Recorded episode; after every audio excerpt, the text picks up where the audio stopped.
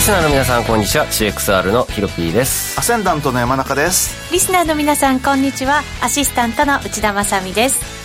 この時間はフォレックスチャンネルをお送りしていきます改めましてパーソナリティはヒロピーくんと山中康二さんですよろしくお願いしまはいすお願いしよろしくお願まいしますすもういよいよ年末相場入りっていう感じですね入りですそうでねすねねえ、なんだか値段見ててもポンポン飛んじゃったりとかしてそうですねポンポン飛んでるような、まあ、通貨によっては動いてなかったりとかっていうことで まあまあ年末らしいですね本当はいそうですね、現在ドル円132円79銭から80銭あたりえっ、と今日の値幅だと一応50銭ぐらいは動いてるんですけどヒロピー君これまでに比べたらやっぱり物足りなさはあるかもしれないですね、もうようやく普通じゃないですか ね我々今年にちょっと侵されましたからねボラに動きすぎえうーんドル円だと30円以上動いた年ですもんねそうですねもう変動率で言ったら30何パーセントかなんかでもって30過去最大ですよね過去最大過去最大、えーとですね、私ええこの間調べたんですよ、ほうもうそろそろ年末だ って年末記事用かなんかでねそうなんですよそう過去最高でもう率でいくとって、まあ、あの値幅でいくと210円台とかってありましたからね過去昔はそう本です当に。ねまあ、歴史的な1年だったと言っていやも本当そう思いますねよあの過い言でろはんなない意味でもって大転換もありましたしね、はい、来年動くんですかねヒロピー君え来年もまだ動くんじゃないですかまねだ動くそうです来か年来年後半とか再来年が動か動かなくなりそうな感じがしてきますが今年来年動いて、うん再来年ぐらいちょっと落ち着いちゃう感じそうですねはい、ということあお腹いっぱはいでしょ今年皆さ、うんんねえ確かにでも来年もさらにお腹いっぱいになる年ですね40円ですよ笑っちゃいま来すね年もちょっと考えながら今日は番組進めていこうと思います、えーこの番組 YouTube ライブでも同時配信しています動画配信につきましてはラジオ日経の番組サイトからご覧いただけます連動しているチャットもありますので皆さんのご意見ご感想トレード結果などお寄せくださいお待ちしていますそれでは番組進めていきましょうこの番組は forex.com の提供でお送りします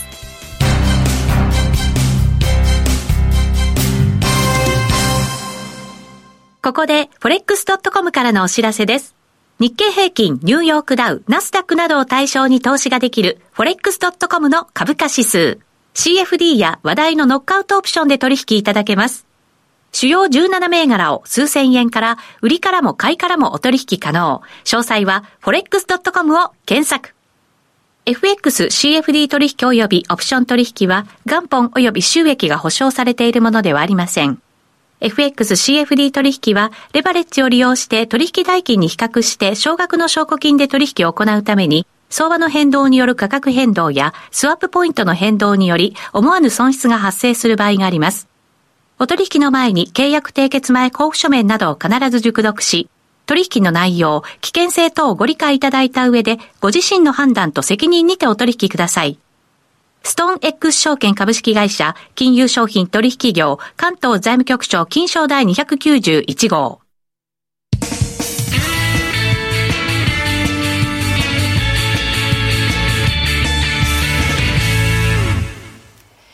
まずは、ウィークリーフォレックスストラテジーのコーナーです。このコーナーでは最近のトレードとマーケット戦略について伺っていきます。今日も YouTube ライブをご覧の皆さんにはトレーディングビューのチャートを使って解説していきます。この人気の分析ツールトレーディングビューは forex.com で講座を開設すると利用できるツールですので、ぜひ講座を開設して使ってみてください。はい使ってみてくださいまずはドル円からいきましょうか。はい、はい1時間足出してまはーい。すいい感じな形になってきましたね、いい感じ。とは、いやなんかまた垂れていき そうななんかずるっと下げそうな感じが、下げそうですか、うんいや分かんないですけどねうんただちょっと形としてはそうなんですよ重くなってきてはいますよね重くなってきているうんうんえーと今週は133円の20つけたのかなあでもちょ昨日だからよくわかんないあじゃあ月曜日昨日だからちょっとよくわかんないちょっとうんつけてないか ななんかぐちゃぐちゃ言ってますけど、ヒロピー君何をぐちゃぐちゃ言っているという、 20ぐらいをつけてからの切り返し始めてますというは話い、ですねそうですね、下に行くのかどうなのかですけれど、うんヒロピックと山中さんは下に行きそうだな、垂れてきそうだな、という感じ。いや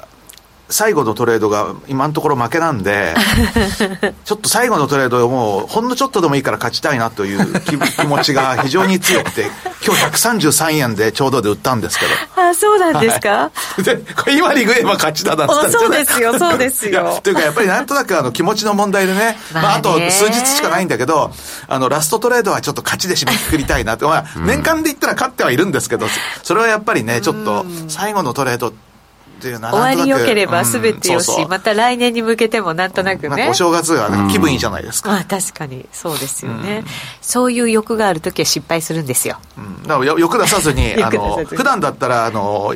1円以下でリグなんてことないですけど、今回はもうとにかくリグやるときにリグおうかなと思って。とりあえず勝ちならいいとそいううそうそう。えーただちょっといくらなんでも、18銭はないなという感じですかね、今。あそうですね、まあ、昨日なんかアメリカ市場とかも休みでしたからもう今日になって再開する市場も結構あってそうですねただヨーロッパがまだ休みなんでねそうですねだからイギリスとかも休みで、まあうんそうなんですようんだから明日ぐらいから結構本格的に外国人の方々も戻ってきてみたいな相場になるじゃないですかそうですねまだまだなんか動くんじゃなまいだで動すくかかもしれないのどと、うですかねあとチャートで見ると、ええあの、ドル円のこう1時間足とかで見ると、ちょっとなんかあれなんですけど、冷やしてみると、冷やし、はい。うん、あのー、冷やしで見るとですね、10月の高値からずっとレジスタンスラインが引けるんですよね。まあ平行チャンネルが引けるんですけどあ、ー確かにうんそれでもって、今の動きっていうのがまさにその平行チャンネルの中で下大きく下げた後うのん戻しっていう、まあいわゆるそのチャートで言うとあ、あのー、フラッグとか、まあそういうような形にみたいな、あのー、ローソク足の長さは短いんですけども、大きく下げた後のちょっとずつここに戻してるっていう。あーこのパターンってコンティニュエーションパターンなんで、次の動きはっていうと、やっぱりもう一回下がずるりと、128円ぐらいまでっていうのがありそうな形には思えますよね。しかもここまでこうちょろちょろ上がってきてズドーンっていうねそうそうそうそうなんですよ続いてますもんね続いてるんですよ。うんええでなんかちょっと今のこの形が、次にまた大きく下げる前の、それでその次に大きく下げるのは1月2日ではないかと かね、そうそんなふうに思いながら、あのーちょっと、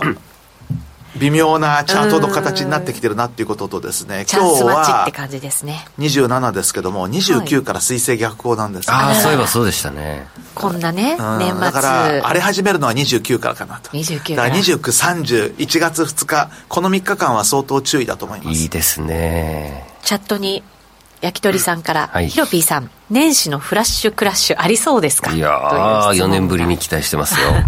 あれもうそんな前でしたっうんけ、3年さ三前年連続空振りしてるんで。攻めてますね年始から、まあでももう本当にここ毎年毎年年始は円高にトレードするのが癖ですね。年末年始は。うんやっぱり何か仕掛け的なものがあるかもしれないという僕ねとすると円高っていう感じがね、ありましたからね。あーそうですね、今年ももしかしたらあるかもしれなあるいかもとしいう、れないうんはい、期待は高まってきている、うん。まああことです中国でね、コロナの感染者が。いや大や爆たらと発あれやっぱ集団免疫って大事なんですね。そうですよね、うん今までやっぱりねすごい皆さんが注意してたっうん。ていうねその環境の中から一気に解き放たれたそうみですたよいなね感でじですただでさえよオねミクロンってね感染しやすいですから集団免疫もないところにいきなりオミクロン投下されちゃ、一瞬で広まりますよねいやあんなにすごいことになるんですね、今日あの日本で起業してる中国の方とあのお昼に会ってきたんですけど、うんお父さんとお母さんやっぱり、うんあの感染されて今入院してるんですっていうふうに、えーだから今ちょっと大変なことになってますよって言って、うんあの話してくれましたけどね、うんうん免疫が低いからオミクロンでも入院しやすいんですかねあそうあと高齢っていうのもねああーるみたいですけなどるほど免疫力を高めるために日本から納豆を輸出するとかね。はい、 納豆納豆が効くらしいですごい売れるあ本当にいやいやいやいやあそうですか まあ納豆じゃなくてもいいと思いますけど、発酵食品があーいいいいらしいですよ。全然関係ないんですけどあの整体師の先生に足の裏を温めると免疫力が上がるって聞きましたよあー今週、まあ足の裏に限らず体は温めるといいです。 そう本です当にまあだ冬かでらすから体温の高い人って免疫力高いんですよね。うんそうですか。そうですよあー何の番組だって感じになってき健ました康けど。の番組になっちゃいましたけどね。 健康番組本 当にはい、為替番組でございます。相場番組ですからね。はい。どうでしょう。じゃあちょっとえっ、と円高方向でドル円は見てるよということになるのかもしれまあませんが。見てるんですけど、はい。あのーわからないですよ、本当に。今、今年っていうか、今回のお正月に関しては、ひょっとしたらドル高にぶれる可能性もないとは言えないですよね。えなんかそのなんかあるんですいや、か背景別に特にないんですけども、というかあの、今までずっとそれこそ、介入でもって150円台から、もうすでに20円以上、調整が入ったわけじゃないですか。まあそうですねだから何かひょっとして、あの、要は誰かが大きく仕掛けるから動くんで、その大きく仕掛ける人がどっちやるか次第じゃないですか。どうですか仕掛けたとして上に行きやすいか下に行きやすいかっていうのあるじゃないですかやっぱあ下ー気持ちは下なんですけども、みんながそう思ってるっていうのはちょっと気になる。あの、おそらく10人聞いたら8人が、いや、あるとしたら下でしょうって言うんですよ。そうですね。うん確かにそう今ですねだらそこはね、ちょっと唯一引っかかってるところです。おーだから逆もありと、うんあ時々、あの、時々っていうか、本当に先週は結構その手の話が多くてですね、動くとしたらどっちですかねってみんな下って言うんですよね。同じ質問しちゃったんですね私ね本当にうんだから、そ本当そうですよ。上っていう人一人もいなかったですもん。あそうですうん。だか、うん。からそれが気になる。みんな、あの、上見てる人が誰もいないっていうのが、偏りすぎた時がそう、ね偏りすぎた時って大体逆行くんですよね。うん。そ今の底堅さがそれ、その理由かなとは思うんですよね。あらそうですかうん。じゃあドル円売ってる場合じゃなくないいや、うん売りながらですね、売りなが両立てで買い回転しまくってるんです。 らお正月忙しいなはい。うんこの1週間は楽しいですね、トレード。そうですか先週ですもんね、まだ日銀。そうです先週の先週だから火曜です火曜日ねですよまだ1週間しか経ってない。そうかまだ1週間いやー、楽しい1週間だったな。っていうか、楽しい3日間ぐらいでしたけどね。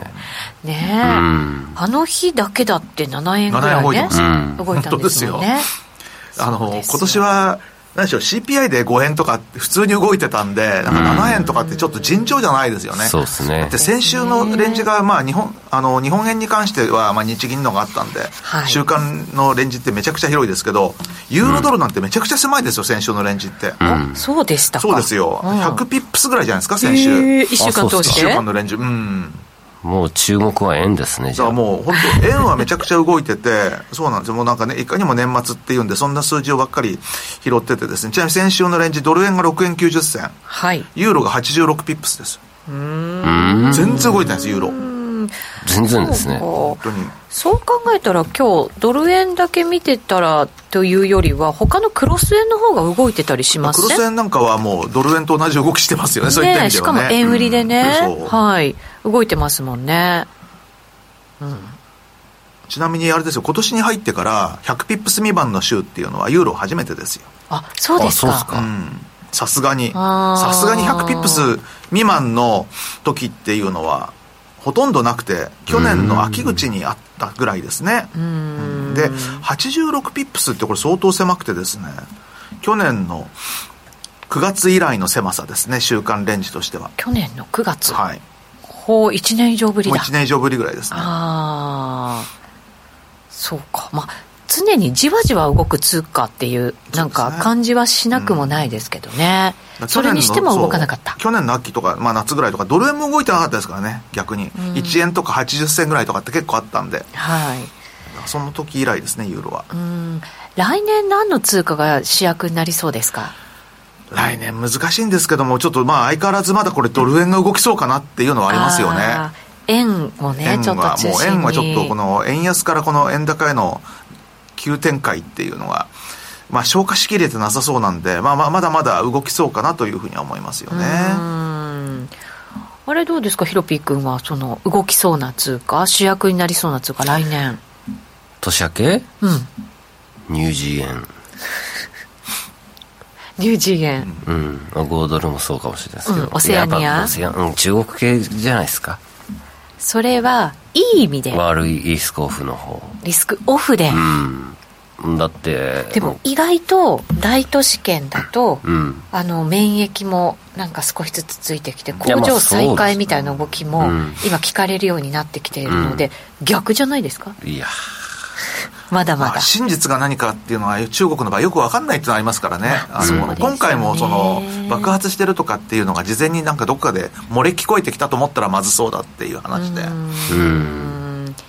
もやもやしてるところがまたねちょっとやりにくさっていうのはあるのかたもしだれませまんあけど、他の国の状況を見てると、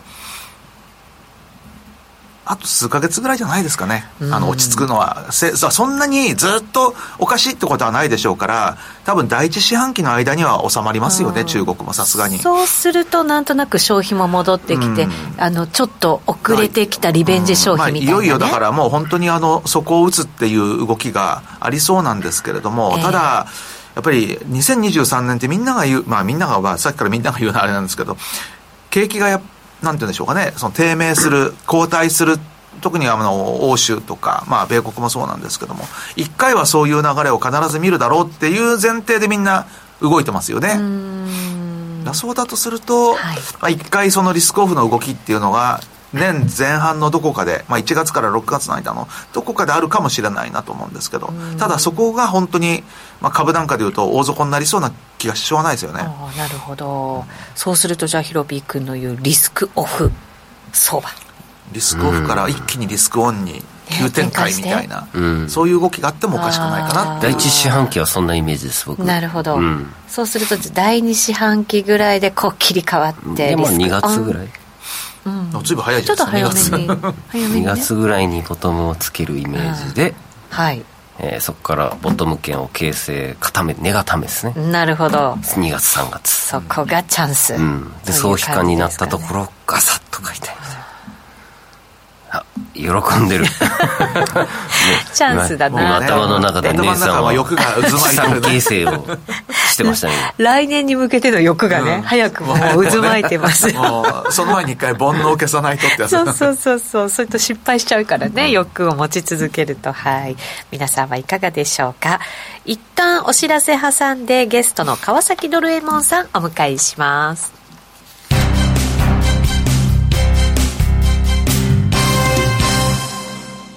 ここで forex.com からのお知らせです。日経平均、ニューヨークダウ、ナスダックなどを対象に投資ができる forex.com の株価指数。CFD や話題のノックアウトオプションで取引いただけます。主要17銘柄を数千円から、売りからも買いからもお取引可能。詳細は forex.com を検索。FX CFD 取引及びオプション取引は元本及び収益が保証されているものではありません。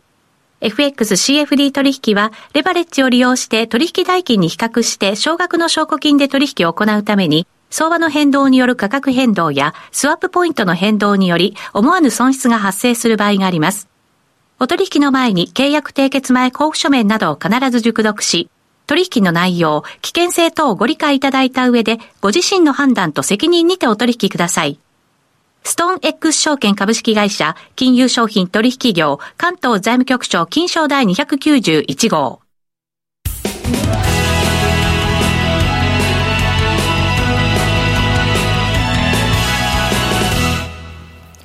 さあここからはゲストです川崎ドルエモンさん今日はリモートでの出演ですドルエモンさんよ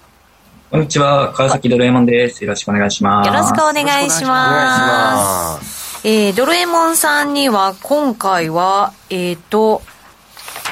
またちょっと長めの予想をいろいろアノマリーで立てていただこうということで、資料もご用意いただいております。ん今日のテーマどんな感じですか、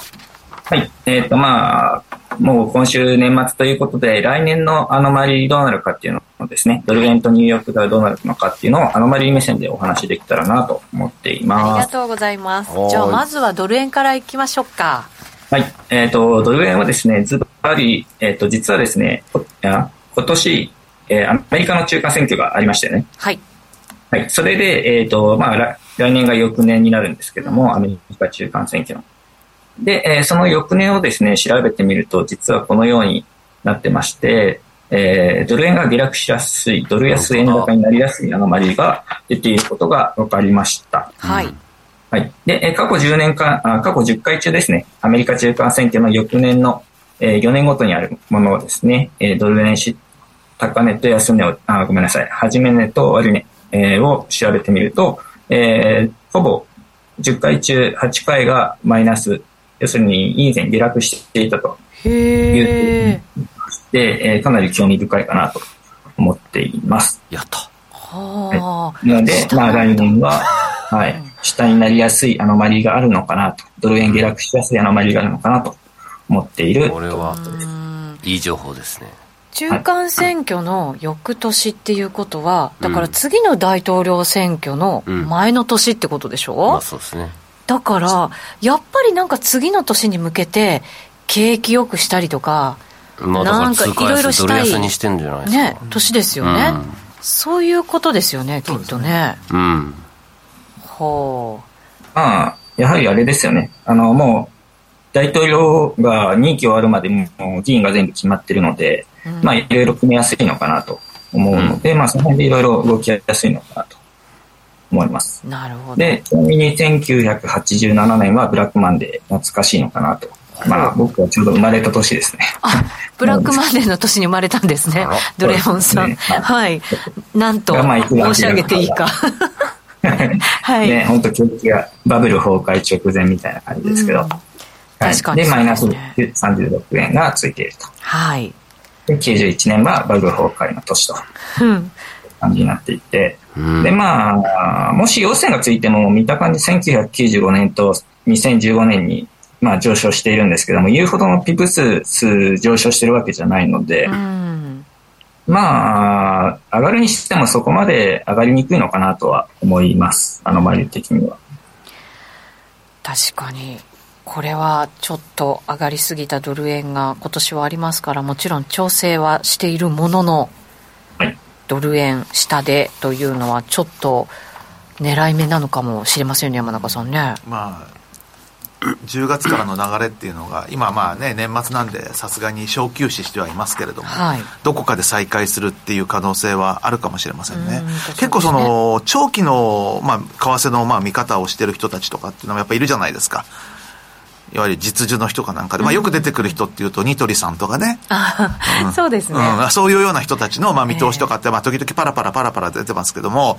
意外とまあ円安もう終わったかなっていう人も多いですよねあ、そうなんですね。なるほど。あとは、それこそ僕の、まあ、友達でもって、10年単位で見ているんじゃないかっていうぐらいの。で、彼がずっとドル持ってて、本当にあの、100円ぐらいのドルを持ってたんですけど、140円超えた時に、もうさすがにいいだろうと。で、まあ、10年単位で見るんだったらば、別にこっからの10円は、まあ、本当に、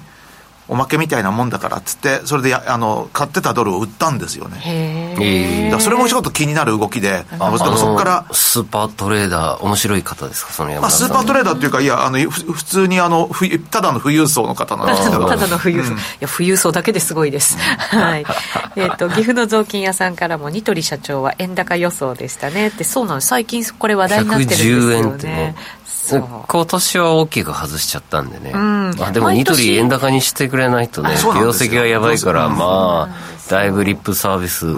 願望を込めてたなだ、ので。 9月のまで必要なドルは、すべて低いところで手当てしてるんで、あの、影響は少ないって言ってましたけどね。ねニトリ社長結構当たるそうそう。経営者ですそうもなんんですねよ。だからまはあ、彼がちょっと円高方向を見てるっていうのは、ちょっと気になるかなっていうのとか、まあまあそういう意味で、あの、長期目線の人とかっていうのが、意外とそろそろ終わったかなっていうふうにん思い始めてるかなっていうところはあるんで、まあそういった意味では来年は意外と、円高の流れが継続す る。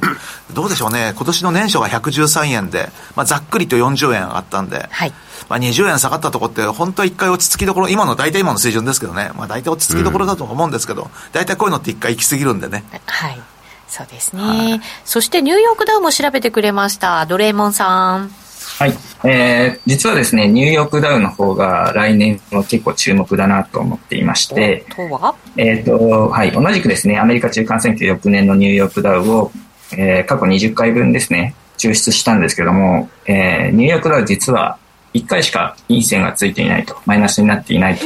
すごい。面白いいうこと1で、。年間ですすよね、ドラえもんさん、これ。 1年間ですね、はい足を各年、え4年後ですね、要するに。えー全部差額を調べてみたんですけども、えーこのようになってまして、まあ、20回中1回しかマイナスになってなくて、あとは全部上がっていってと、じゅゆえー要線がついていたということで、まあ、なので、ニューヨークダウ来年あたり、また上がっていって、要線がつきやすいので、その辺がアノマリー的には注目かなと。うん。うんなるほど、まあ、どこがそこかわからないですけどね、うん。でもまあまあまあ年末に向けて、そうですね。はい上がっているというのは傾向のようですうねん、強烈な傾向ですね。これ強は。烈序乗列でり越えすれ。ばいいじゃないっていう。あーこれもやっぱりね大統領選挙の前の年ということでまあ、上げたいですようん。まあそうですよね。で、まあ中間選挙終わったから、いろんな経済対策が出て、はい、株が上がりやすいっていうのが、まあ過去の傾向では当然ながらあるんじゃないでしょうかね。そうですねそうするとまあドル円ももちろんですけどこのニューヨークダウの方を CFD でチャレンジそっちの方が面し白たいりですねとかね、うんはいというのは良さそうですよいやいいねんじゃないですかねうーんだから僕なんかあのやっぱり今年一番売られたのがハイテク株なんで来年どっかでハイテク株買うのがいいと思いますよああ景気がいいふうにこう回ってくるとね、やっぱりそのあたりがやっ大きく動いても、そうですね、はいおかしくはないですもんね、うん。はいアマゾン売られすぎですしね。うんうんうんうん。あのガーファムって言われるとこは結構ね売られてそうですうん、でしたからねそのあたりがもしかしたら戻っていくっていうのがようやく来るかもしれませんね、ドレモンさんこれどこがあの底になるとかっていうのは傾向はないんですよねそこまでは調べてないですけど、ちなみに2015年のマイナスはスイスフラッショックでマイナスだったんですね。おなるほどそうなんですねわかりましたぜひぜひこれも参考にしていただきながら来年の戦略をね皆さんに練っていただけたらいいかなとうん。いうふうに思います、うんはい、えーここまで川崎ドルエモンさんでしたありがとうございました、はい、ありがとうございました。はい、ありりがとがとううごござざいいまましたす。えーここまではフォレックスラウンジのコーナーをお送りしましたさてお送りして、えーまいりました番組もそろそろお別れのお時間が近づいてきましたここで番組からのお知らせでございます、えーこの番組2020年4月からスタートしたんですが残念ながら今日で一旦区切りをつけることとなりました ええって、あの、この番組本当に最初からトレーダーによるトレーダーのためのトレード番組っていうのを、はい、上げてきまして、多くのトレーダーの皆さんにもコメントね、たくさんいただきながら進めてきましたけれど、はいヒロピックいかがですか1年9ヶ月 ?1 年9ヶ月ぐらい。うん2年弱ですね。そうですね。いやー、パーソナリティ失業ですね、 私。困っちゃいますね。誠に残念困っちゃいますね。はい失業中ということで。うんいや、やっぱりみんな、ここのコアなファンがいらっしゃるのでね、はい毎日、毎週 毎週、チャットをいただけて、えー大変ありがたく、えーそして楽しく番組を進めさせていただいておりましたが、えーまあ一回区切りというところで、はいはい。えーまあ本日をもってということですね。はい。はい皆さんご視聴いろいろ本当にありがとうございあまりした。がとうございました。山中さんいかがでしたかはい、なぜか私がポジションを持つと番組の間に必ず一回 あの逆に行くっていうのはねよくあったんですけどありましただあの後から振り返ると遅れてもし乗ってこようという人にはいいず情報だったかもしれないなと結局 そそうなってることの方が多いんでね最終的にはねそうですんね、皆さん楽しんでいただけましたでしょうかまたこのメンバーで番組やりますこれあのちょっとのお休みということでございますので、はいまた再開をですね楽しみにお待ちいただけたらなと思っておりますはい。はいこの後 YouTube ライブで最後の延長配信やりますのでぜひぜひ皆さんお付き合いくださいこの番組は forex.com の提供でお送りしました